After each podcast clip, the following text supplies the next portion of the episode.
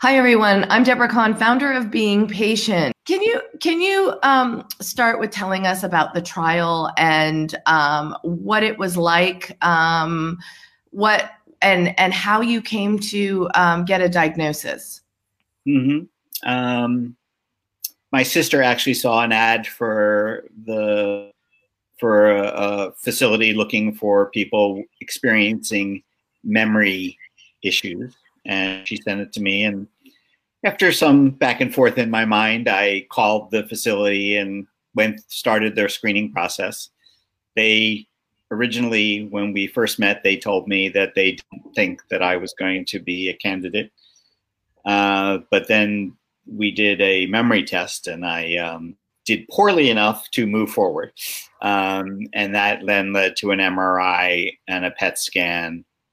Uh, and a diagnosis of early onset Alzheimer's. So at that time, can you tell us what were some of the memory issues you were having, or what what seemed to you, um, you, you were saying that you were complaining um, that earlier before you were in that trial that you felt like you had memory problems. Um, what were you experiencing? Somebody else asked me that today, and I honestly had to say I don't remember. Um, But uh, I know my husband, uh, Tim, told the story that uh, has stuck in my mind for some reason, that uh, one morning I came out of the bedroom and saw our indoor-outdoor cat was home, said hello to him, went back inside to the bedroom to get dressed, and came out and said to Tim, "Have you seen Max?" Uh, and, you know, I don't call that, but apparently it made quite a quite an impact on him. And um, I think it was things like that. I, I believe that I've been experiencing mem memory, I call them memory holes, that almost date back to my late twenties and early thirties, where things had happened that just didn't get filed in the right place in the brain, the computer that is our brain. Um, my The prime example is my best friend growing up apparently ended up at Penn State, where I went to school, ended up at the school newspaper where I was the editor. And a couple of years, maybe five years after graduating or six years, ran into him and said, "Didn't we," he said to me, "didn't we have a great time on this, on the paper together?" And I looked at him like he was from another planet. I had no recollection of him being there. That's the kind of thing that I, you know, these memory holes um, that I just re recall having. And as we were discussing before we started, you know, my short-term memory, I think, is generally pretty good uh, three years after diagnosis. My long-term memory is rapidly disappearing. Um, and I know it's completely backwards to what everybody else experiences, but that's that's my journey with the disease. And it is interesting because, um, you know, in in what we consider or what we know of um, typical Alzheimer's, people always say it's the short term. And I've even tested this on my mom, um, where we've um, I've asked her things about her childhood, and she remembers. And um, so. I mean, the fact that you are having problems with your long-term memory, have you ever gone back to the doctor and said, you know, "Hey, this is my long-term. Is this typical? Um, what does this mean? Or do you not know?"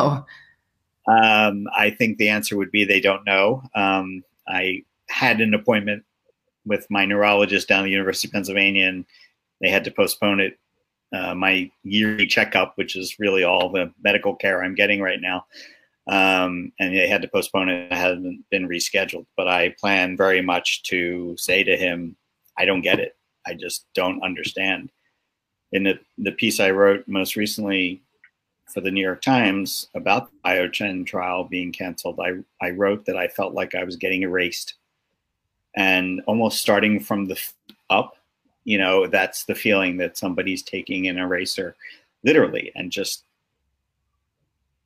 wiping me away. Um, it's it's a very weird feeling.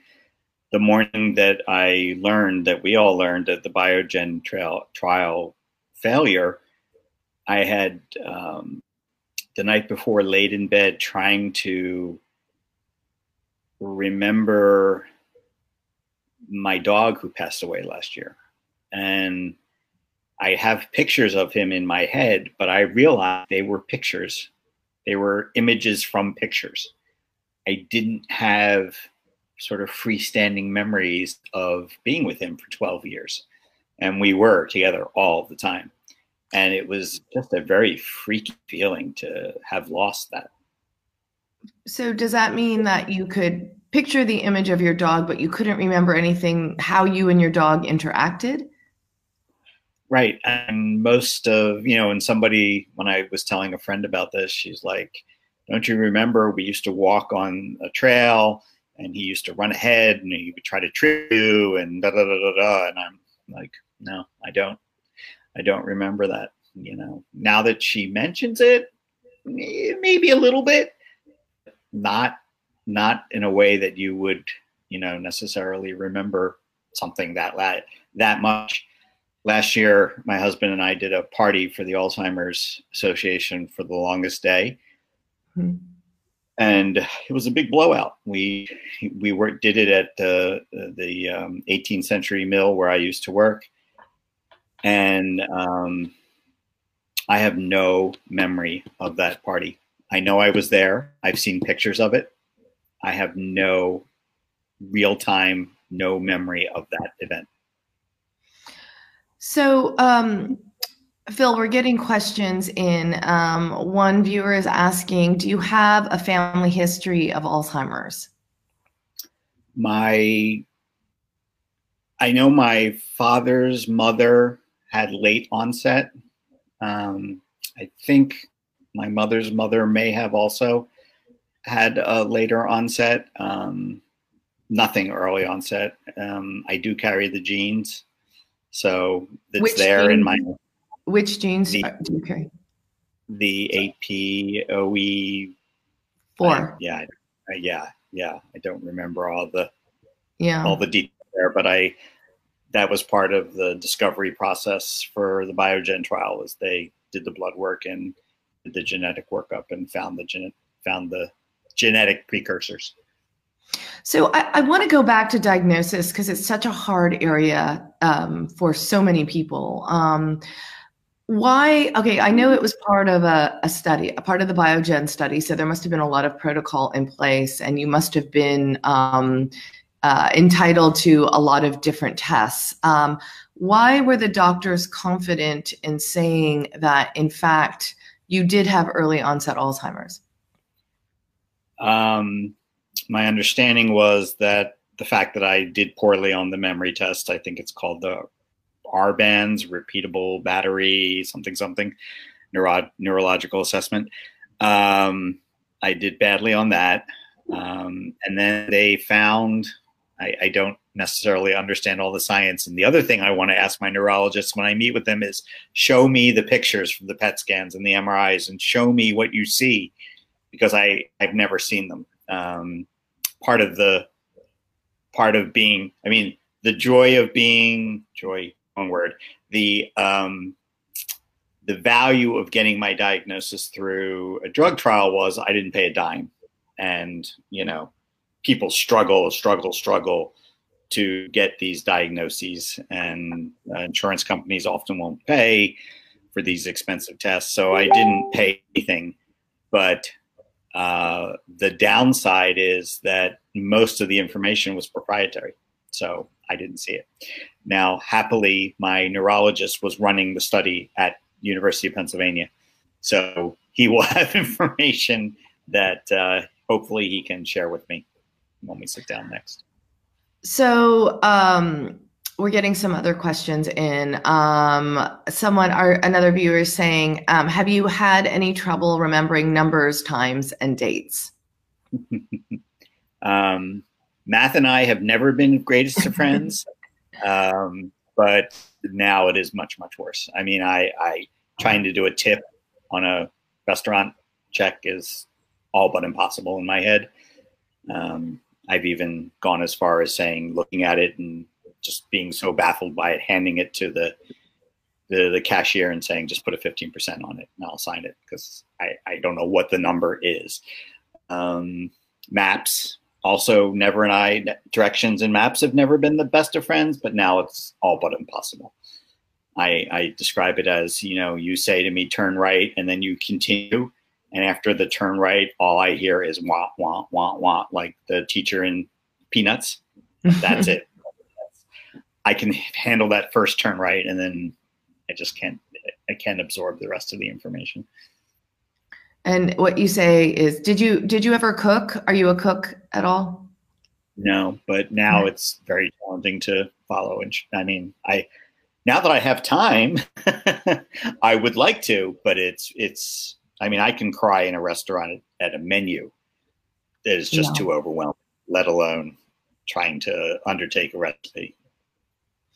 So uh, an, another viewer has just written saying that um, her mom has Alzheimer's um, with no history, and she's scared to be tested for the gene.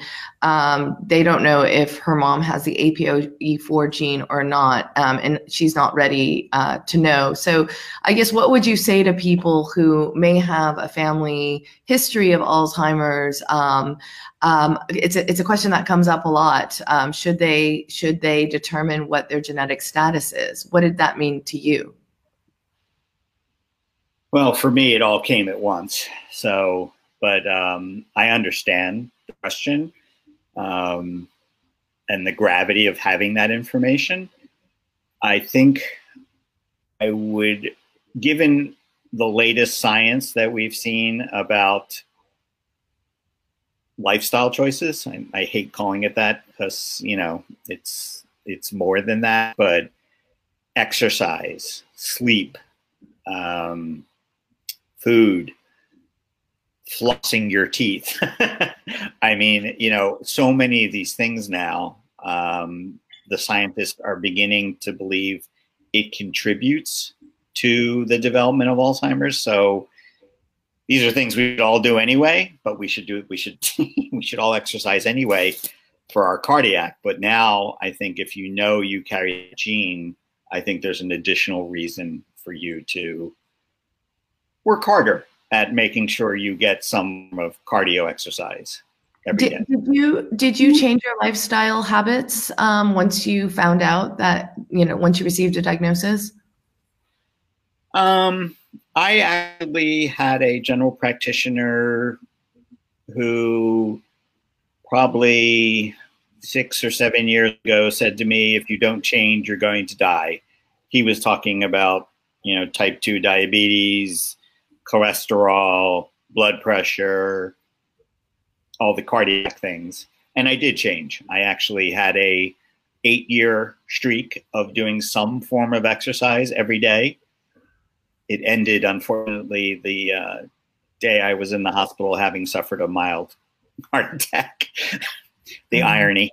Um, but, uh, you know, I still, yeah, I, I come at this stuff a lot with the journalist skepticism. And I actually started writing a piece, you know, had I known about flossing, you know, in my twenties, would I have flossed? You know, would I have changed my life? You know, would I have worked less in less stressful jobs? Had I known, you know, ultimately that twenty, thirty years later, I could be facing um, something as, you know, devastating as Alzheimer's.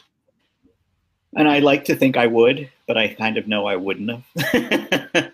You know, it's a tricky one. The brain is such a tricky one because you don't think about your brain before you really start to have problems, right? And we're, we right. should, we all should, but I think that's right. human nature. Yeah, it is. It's human nature. And, you know, I used to get up in the morning and I would go to work as a copy boy at the New York Times. And then you had to do your copy clerical things. And then you had to write. To, you know, if you wanted to work your way up, you had to write. So yeah. When were you writing? When were you reporting? You know, after your eight hours shift at the Times, you were, so you were working all the time. And I would get home to my, I remember this. I would get home to my apartment in Brooklyn minutes before the Chinese food um, restaurant on the corner closed at eleven o'clock. and I would go get something to eat. I would eat and I would go to bed, and I would get up the next day and I would do it all over again. And, you know, that was my life. When I worked in New York, I commuted five hours a day because I lived in an hour outside of Pennsylvania. So the commute could take up to five hours a day. And I had an incredibly stressful job.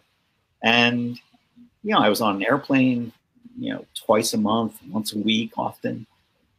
Would I have changed all that? You know, would I have, talk about being erased. I mean, would I have made all these different decisions? And I, I think the answer is no, I wouldn't have.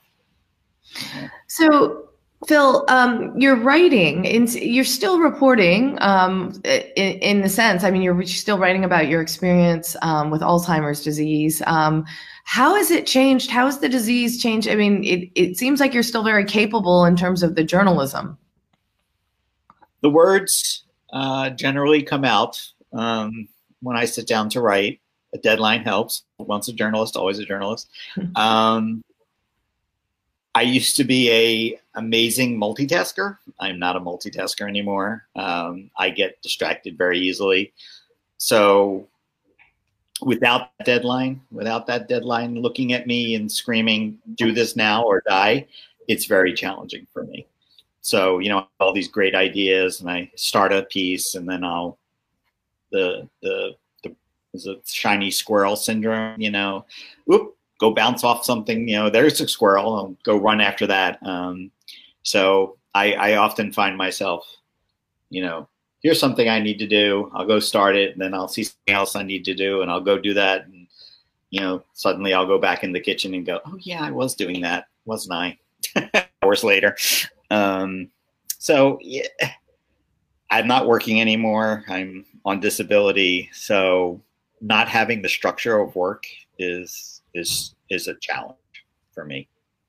Yeah, that's understandable. We often hear hear that um the the you know the, the you still remain obviously incredibly capable, and so you know when when you you you miss the structure, I would assume of of of having and and it's you've had some pretty um big jobs there. I mean, after the New York Times, you were working for the A C L U as a communications um, person.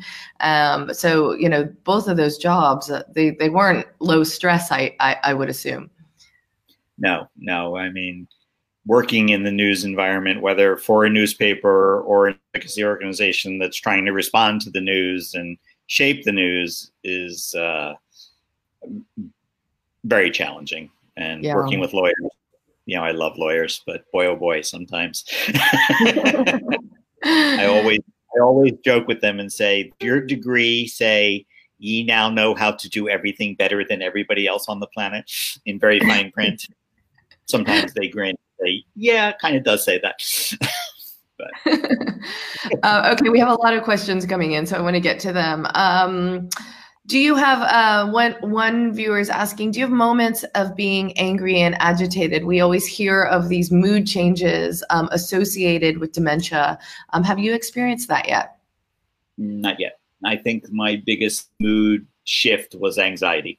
I mean, I've, I've suffered depression, which is now also something they say is, you know, could be a precursor. I've suffered from that my entire life, but um, never really had a problem with anxiety.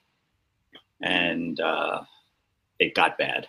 I mean, really bad. So now I'm on yet another pill for anxiety, which happily is working and the crying is less. But, you know, I, I, I see my good friend Jeff popped into the side there.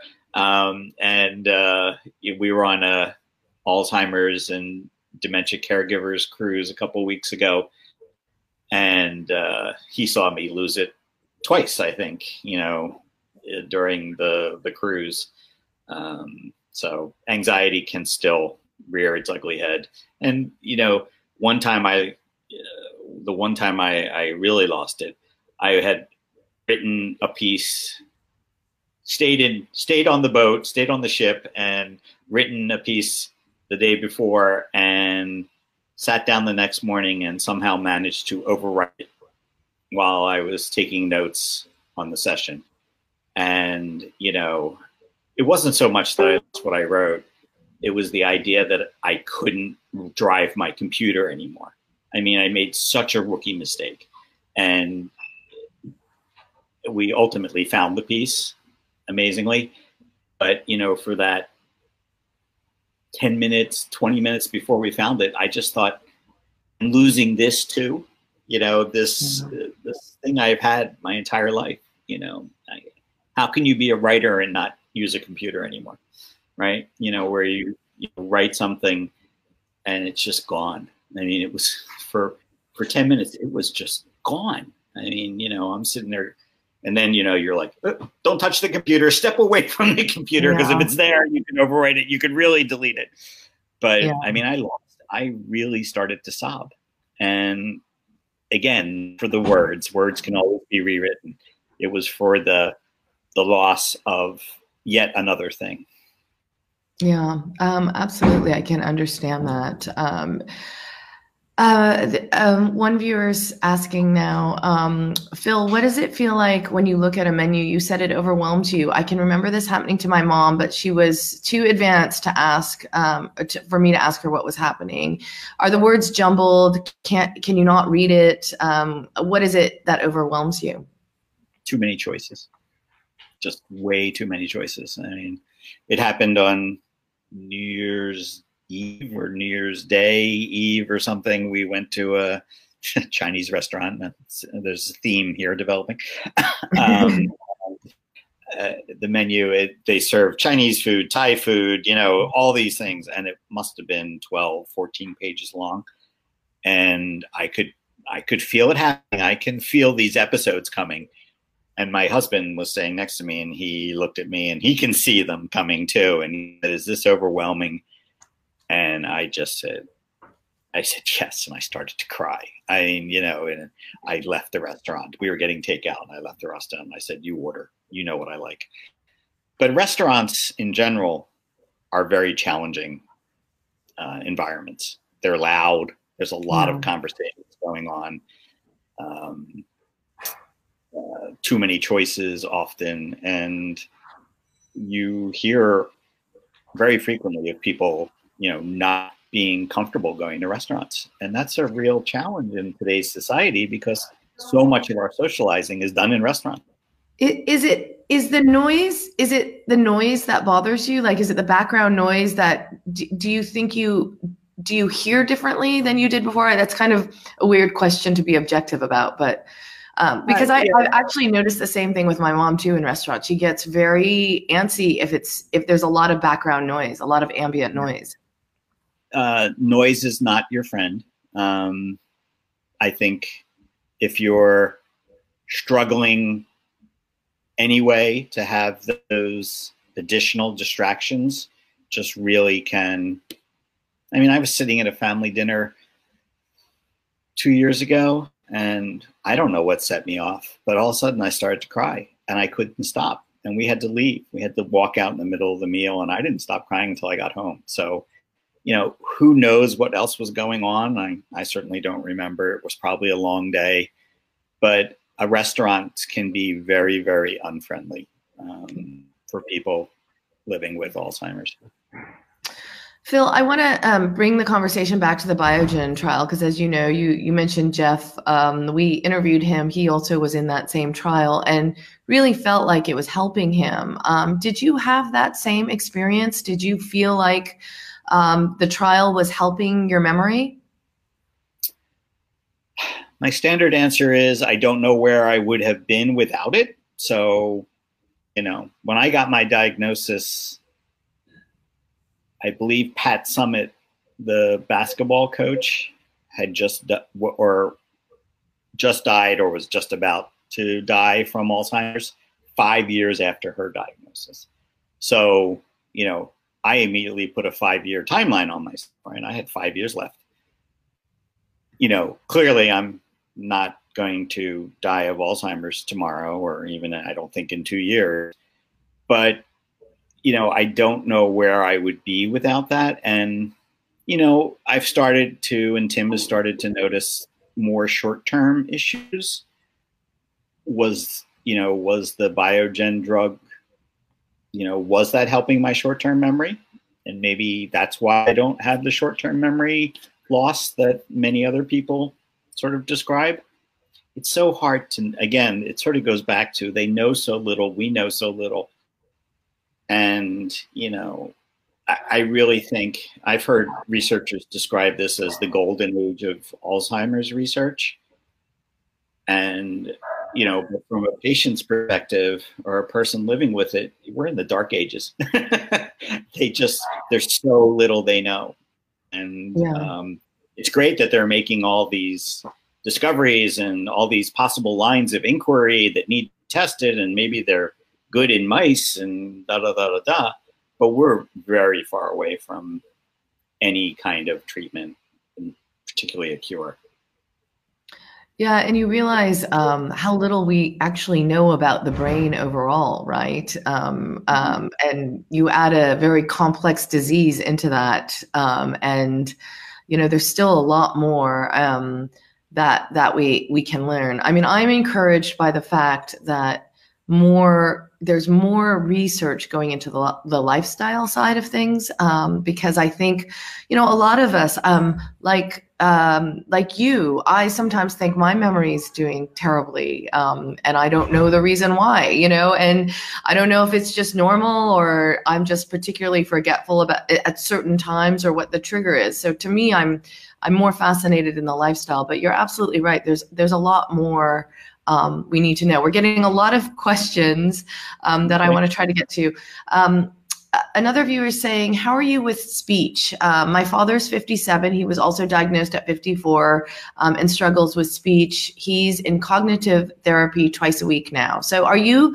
are you using any therapies or, or you know, are you are you going to any therapy, um, I should say, to, to help with any cognitive function?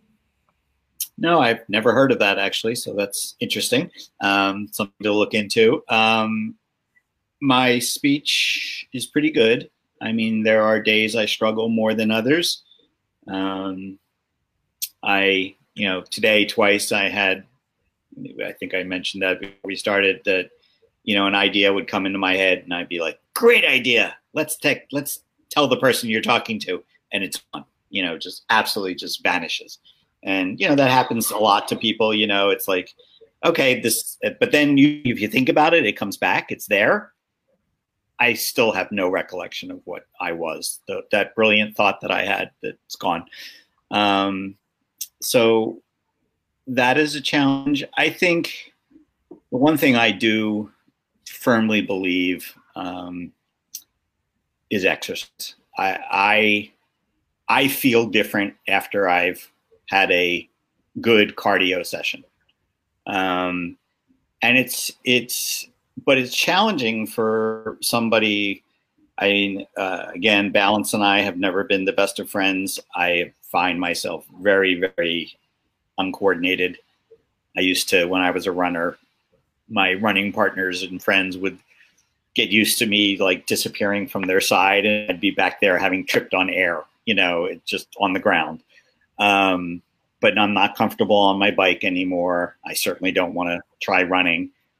So I found a rowing studio near my house, a you know indoor rowing studio, and you're basically seated, but it's a it's a incredible exercise. And I go almost every day, and I try to get the blood flowing, and I find that really feels that really helps. But I definitely, I mean, there are many times I'll say, you know, trying to tell my husband it's.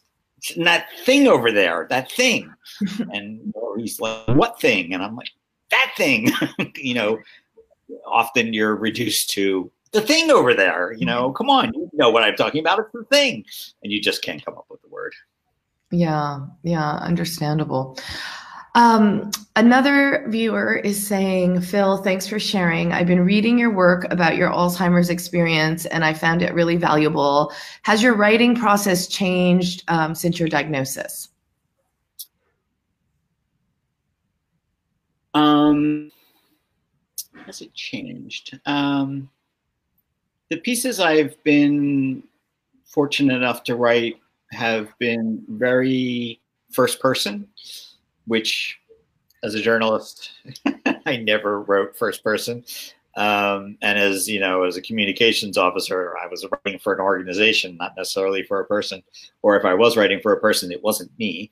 Um, so that is very different. And I find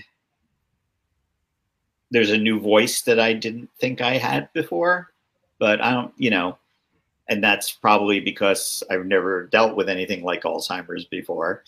Uh, so the emotions are flowing. Um, It is more challenging to take notes and to read through notes. I'm actually sitting here at my desk and looking at a very long printout of a transcript of an interview I did that I need to interview that I need to cut down into size, and it's been sitting there a long time. It's a it's a daunting task. So um, tell us a little bit about your work today. I mean, I know you're writing first-person perspective pieces about what it's like to live with Alzheimer's, um, but you also have some initiatives um, you've launched, uh, I, I believe, to raise awareness. Um, we had a question earlier about um, the shoe challenge. Tell us a little bit about what you're, you're up to now. Uh, well, unfortunately, I can't really do anything with the shoe challenge because the trial ended, but Um, I'm looking for another trial, and when I do find one, I will launch the shoe challenge again. Um, basically, it was just a silly idea uh, to try to raise awareness of how challenging it is for drug companies and other scientists to find people willing to participate in these drug trials. And the New York Times had a story, I think, last year that said it's a mathemat- almost a mathematical impossibility for them to find enough people to participate in these drug trials to win approval, or, you know, to see that it's not working, possible drugs to help us. Um, and it's not like there's a dearth of people living with Alzheimer's or dementia. It's just, it's impossible to get them to agree, to reach them, to, you know, jump through all the hoops. It's not a It's not an insignificant process to be involved in one of these drug trials. So a friend of mine um, from my early, my year that I spent on the early stage advisory council group with the Alzheimer's Association was also in a drug trial, Pam Montana. And she used to wear, uh, every time she had an infusion, she would wear a different pair of Kate Spade shoes, I believe it was. Um, and take a picture of herself in the chair with these new shoes. And I was like, huh, that's kind of fun. But I wasn't about to wear Kate Spade shoes all the time. So I I, um, I started finding silly shoes, to like slippers. I had fish flip-flops. I had elf shoes. And then uh, I was working I was working up to the point of trying to, you know, Uh, go drag and wear stilettos mm-hmm. when the trial got canceled. And then they told me I had two more M R Is that I had to do as part of the trial. So I was like, I'm going to wear the big red boots. And, you know, I, I luckily the, the, the folks at the University of Pennsylvania M R I had a sense of humor. So they let me uh, lay down in the machine with them on, and, you know, did a little bit of play acting, and I pretended I wore them all day to the to the M R I center, to the University of Pennsylvania, when truthfully I couldn't walk a step in them. But, yeah, I could relate uh, to that. Tried, I, I said I tried to um, I tried to say that, you know, we could have fun and do good at the same time. Absolutely. Um, which can be a very powerful way of conveying a message. Um, so we have another question saying, what are some of the misconceptions about Alzheimer's you've come across, and what do you wish that people um, knew? Hmm. Um, misconceptions about Alzheimer's. I think... I don't know if I've come across misconceptions. Um, well, one is uh, just because you have a diagnosis of Alzheimer's, you're not gone yet. Um, there's still a lot to live for many of us. And I've actually talked to my husband about this. You know, I know it comes from a purely a place of love, but there is a tendency to if somebody asks me a question, to jump in and answer it for me. If I struggle for even a half a second, or even sometimes if I'm just thinking, the question is answered for me like, I can't answer that. And that gets old fast. Um, the other verbal tick that I've had to work with my husband on is he would say to me, don't you remember X Y Z? And I'd be like, no, I don't. Can you please not use that term? Don't you remember? Because it just gets me upset. Um, I think there, you know, there is definitely a stigma around Alzheimer's, and I think often the way it expresses itself is um, people don't want to talk about it. And uh, I did an event last week for the Alzheimer's Association chapter in New Jersey, and um, it was at a, it was at an area hospital, and the hospital president, who said both of his parents had passed away from Alzheimer's, sort of described it well. He said, in this country, what we can't cure and what we don't understand, we avoid. And I think that is really, people see it in the loss of friends who just vanish. Um,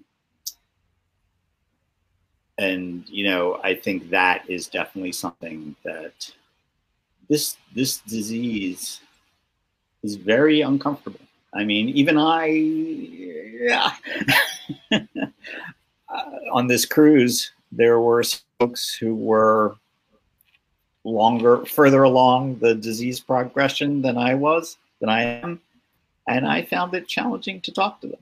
You know, yeah. it's, it's hard. It's hard. You know, you don't know what to say.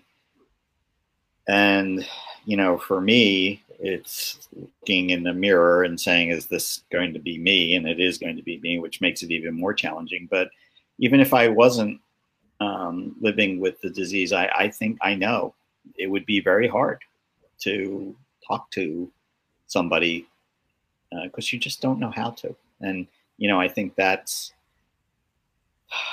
it's not, you know, it's not my place to tell people how to talk. I mean, I can provide anecdotes at times, but um, I know there are people who are very good at helping folks talk to, to talk about this disease and talk to people who have it. And I think we should all be listening to them. I know it was important. There was one of them on the cruise, Christy Turner, the Dementia Sherpa. And mm-hmm. I mean, she was brilliant. I mean, she just laid it out there, and, you know, she's a no nonsense person, but she was, she really opened my eyes on how to talk about this disease and how to talk to people who have the disease. That's such a valuable perspective to hear coming from you, and so interesting to also see too, because I've caught myself saying to my mom, don't you remember? And, you know, and then I think, oh, I'm not supposed to say that, you know, because it's the natural thing we want to do. Um, but it's so interesting to hear you also say that you also struggle with that with people who are later at a later stage of the disease. Um, so, you know, it's, it, it's, it is a, it's a big deal. I could get, I get that. And, and we've heard that from other people too. It's the communication aspect. Um, and, and it's not like you've gone anywhere. We, I, I'm still able, I mean, I'm sure you and I could have a very, you know, intellectual conversation. And I'm sure people say to you all the time, you don't seem like you have Alzheimer's. And I know, you know, that, that is also, you know, I, I don't know, how do you react when people say that to you? It was funny, I agreed to be a guinea pig for a class down at UPenn. And this doctor professor was asking me memory questions. And, you know, the assembled undergrads, it was an upper level undergraduate course where, you know, learning, I guess it was a neurology class. And he actually turned to his teaching assistant, who was also involved in the, the Biogen clinical trial at one point, and said, are we sure that he's got Alzheimer's? Because I was doing okay that day, I guess. And the, the teaching assistant said, yes, he does. His P E T scans and M R Is show the classic whatever. And uh, it was it was just funny to see this professor kind of questioning it. Uh, my second piece for the Times, um, I wrote about walking in our our town of New Hope and um, coming up on the Bucks County Playhouse and saying to Tim, we went to see a play there, didn't we, really recently? And he's like, yes. And I said, my my sister was there, right? And he goes, yes. And I said, what did we see? And he's like, Guys and Dolls. And I was like, man, I have no recollection of Guys and Dolls. And then I went and I listened to the music. And I was like, well, that'll bring it back. Nothing. Like it never happened. And I I sat down on my bed that morning and I uh, started to cry. And I said to Tim, it's coming, isn't it? Still going to make me cry. And and it, it was at that moment that I really said, because I had had I had had my own doubts, you know, because I I do generally feel okay, but you know, it was that moment when I said, this is this is really happening, and you know, yeah. you you can't you can't pretend anymore. You know, it's. It's real. Well, um, Phil, thank you for sharing, really, and being so honest and giving us, I mean, I find that um, these perspectives, um, being patient perspective that we're getting are enormously insightful. Um, and because it's a disease we don't know everything about and that we still have a lot more to learn. Um, really, your first person perspective is valuable to all of us, whether caregiver, researcher, doctor. Um, and, you know, we, we really are, are so grateful um, to you for, for spending time with us and sharing um, your perspective. I know we'll probably get more questions. If you could um, just visit the, the post, we're going to repost this on Facebook. Um, I, I, we've got a lot of people interested um, and to ask you more questions. Um, then perhaps Phil can answer some of your questions or comments um, that you have in future if you if you do post them um, below this post. But um, Phil, thank you. We're so grateful uh, to share your story. Um, are you are you keeping a blog, or is there any way for our viewers to to keep up to date? I mean, I know you're writing and you're going to continue to write, but is there is there one place they can go to to to uh, keep um, up with you? Stay tuned. Stay tuned. But uh, I generally use Facebook as a sort of journal. Uh, so I'm Phil Gutis on Facebook, and I'm really uh, free with my friends, my friend acceptances. So yeah, if you have any questions, you can messenger me on Facebook or, um, you know, just uh, do a friend request. And um, uh, I, yeah, I, I, I think it's really important that, as you know, Christy said, uh, Dementia Sherpa said, you know, It's it's really valuable to hear voices like mine and like Jeff's and Pam and everybody else who's living in the early stages of this disease, because so often people with Alzheimer's can't talk. Yeah. So you know, I, I think it's just absolutely incredible that we, those of us who can still talk, are out there telling our story and advocating for for all of us and for the future. You know, there's not going to be a cure in time to. to save me. I know that. Um, but, you know, I don't want my nieces and nephews and their children to have to go through this. So. Thank you, Phil. Thank you so much. Um, we'll, we will stay in touch and, of course, um, read um, future articles. Um, your, your voice um, is greatly valued. So thank you so much for spending time with us. I appreciate the opportunity. Thank you.